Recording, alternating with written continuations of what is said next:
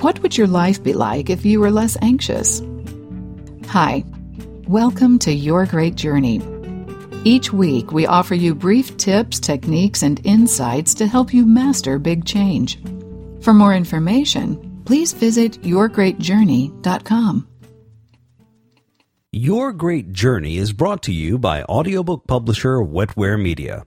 Wetware Media publishes a wide variety of personal transformation audiobooks available from any major online audiobook retailer. For more information, please visit wetwaremedia.com. That's W E T W A R E M E D I A.com. Today's episode explores what a less anxious life is. We're sharing an excerpt from the audiobook Don't Let Your Anxiety Run Your Life, using the science of emotion, regulation, and mindfulness to overcome fear and worry. Written by Doctor of Psychology David Klemanski and Joshua Curtiss. Don't Let Your Anxiety Run Your Life is a groundbreaking step by step guide to managing the thoughts and feelings that cause anxiety, worry, fear, and panic. Based on cutting edge science and the latest research from a Yale University psychologist and professor, these simple and powerful mindfulness tips will help you stay calm and collected in any situation. You'll learn how to significantly improve your everyday life and relationships, ranging from work to home and anywhere in between. In this excerpt, David and Joshua explain how anxiety often operates as a helpful alarm system. Using this simple, personalized practice, you'll discover which stimuli affect you most strongly and free yourself from the demands anxiety makes on you.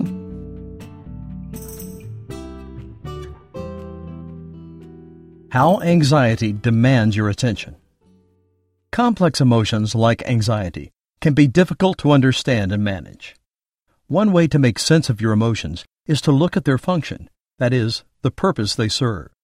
This aids in understanding not only how your everyday emotions can be helpful, but also how they can be detrimental to your daily functioning and well being. Emotions like anxiety can serve to direct your attention to relevant facts and circumstances in the world. However, sometimes this can get out of hand. Examining this function of your anxiety can help you improve how you judge and respond to anxiety provoking situations, whether at home, at school, or at work. Although people often associate anxiety with fear or dread, anxiety can be a helpful experience that contributes to intelligence, creativity, performance, and even survival. It also helps people build mastery or avoid harm. These are all positive functions of anxiety. If you were scheduled to perform at a concert recital or compete in an athletic event, your anxiety would very likely be helpful in terms of motivating you to practice and rehearse so that you could perform at your very best. Other times, however, depending on how you judge or react to your anxiety, it can be less helpful or outright unhelpful. Imagine that you are trying to study for an important exam. Despite your best efforts, anxious thoughts, in the form of fears and worries about not passing the test, intrude and interfere with your concentration and studying. This anxiety is unhelpful because it interferes with your overall goal of doing well on the test. This example illustrates the notion that people who are highly anxious tend to have difficulty attending to their environment and controlling their anxious thoughts. Other unhelpful ways of responding to anxiety include experiencing negative secondary emotions, such as feeling insecure, mistrustful, or frustrated. Additional negative thoughts about the situation, for example, I'm going to make a fool of myself, or I'm certain I will never be successful in life. Or even unpleasant bodily sensations, such as a racing heart, breathing difficulties, or even a sense of impending doom.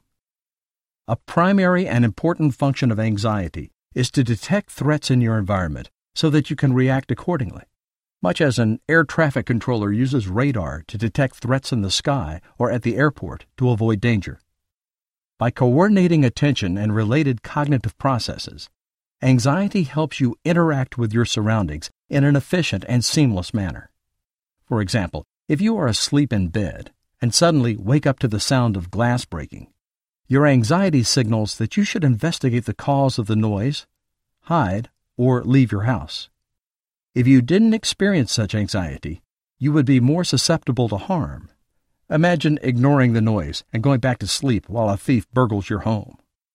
Thus, from a functional perspective, anxiety often helps you react by coordinating your thoughts, emotions, and behaviors, and by preparing and motivating you to take action by triggering your fight or flight response.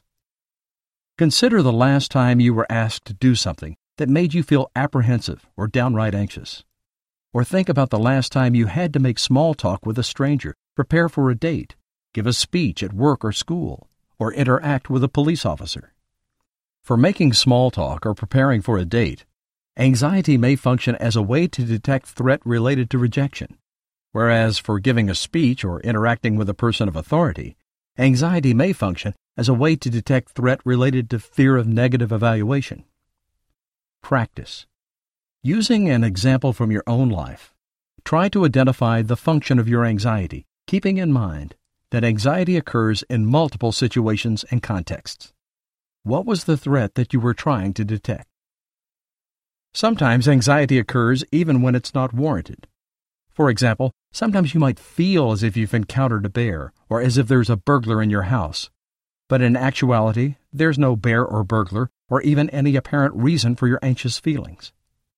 One key explanation for how this occurs is the way anxious individuals pay attention to their environment. Imagine that when you were a young child, a neighbor's aggressive dog bit you. Ever since then, you've gone out of your way to avoid dogs, and you are often watchful and on guard for the presence of dogs. Perhaps you startle easily when you hear a dog bark on TV, or you are excessively vigilant while walking around your neighborhood in case a dog is running free. To a degree, this is a smart way to guard against harm from dogs. Yet, because you are prone to view dogs as threats, you tend to pay more attention to anything that might indicate their presence, at the expense of enjoying your walk or other pleasurable activities that you might avoid because of your fear of dogs.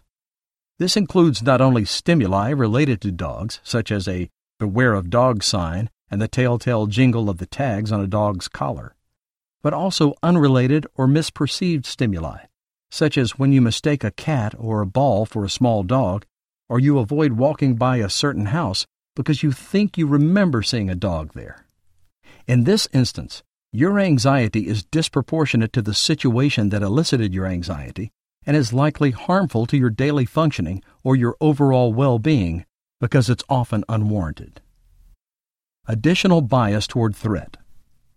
To facilitate survival, humans have evolved to swiftly respond to threatening stimuli. We even prioritize our attention to threatening stimuli, giving it rapid and dedicated processing in various key parts of our brain. If you were to encounter a bear in the street, your brain would prioritize the bear's presence, which would allow you to act swiftly and appropriately to avoid being attacked.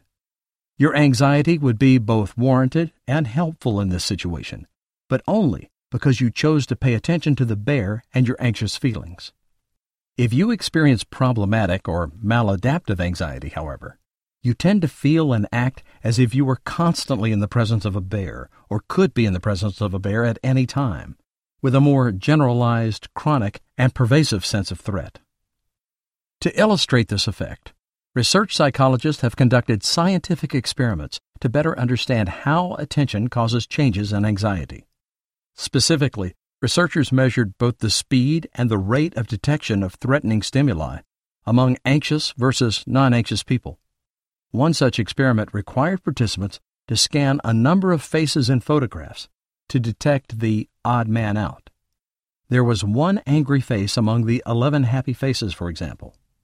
Findings from these studies demonstrated that people characterized as highly anxious were faster at detecting the angry face when compared with people who had low or no anxiety.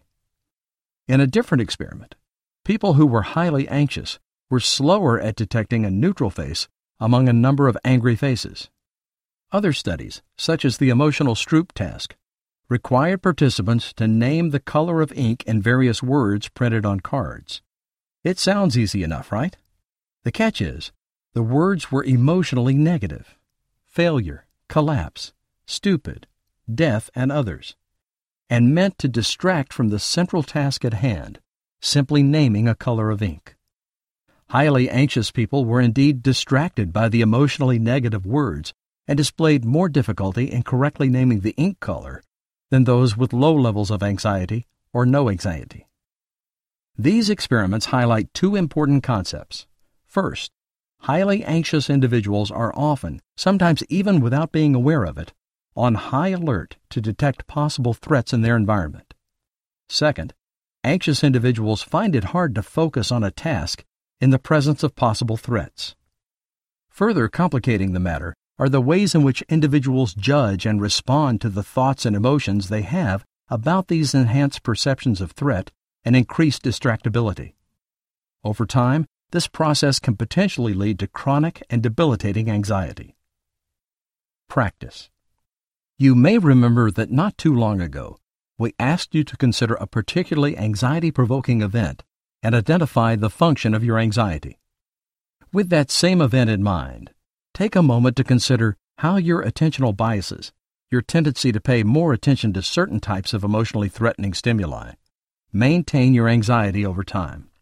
This might entail thinking non judgmentally about how often you are on high alert, either for a specific threat or for many types of threats, or even for threats that aren't actually present or fully real yet. To help you with this exercise, consider the following three interrelated questions. 1. What threats in your environment do you detect more quickly and pay greater attention to? For example, if you tend to worry about never achieving your ambitions, perhaps you pay greater attention to threats of failure or threats to your personal sense of self worth. 2. What threats, once you notice them, are harder to stop thinking about when compared to others? Do some threats activate your anxiety more than others, such as thinking that a physical symptom means impending doom or that you have a terrible disease? 3. What threats do you purposefully avoid thinking about? Perhaps losing a parent or a child is one of your biggest fears, so you actively avoid thinking about any threats to your family's safety and well being. Now, take a moment to consider the ways in which these threats might distract you from everyday moments at home, work, or school.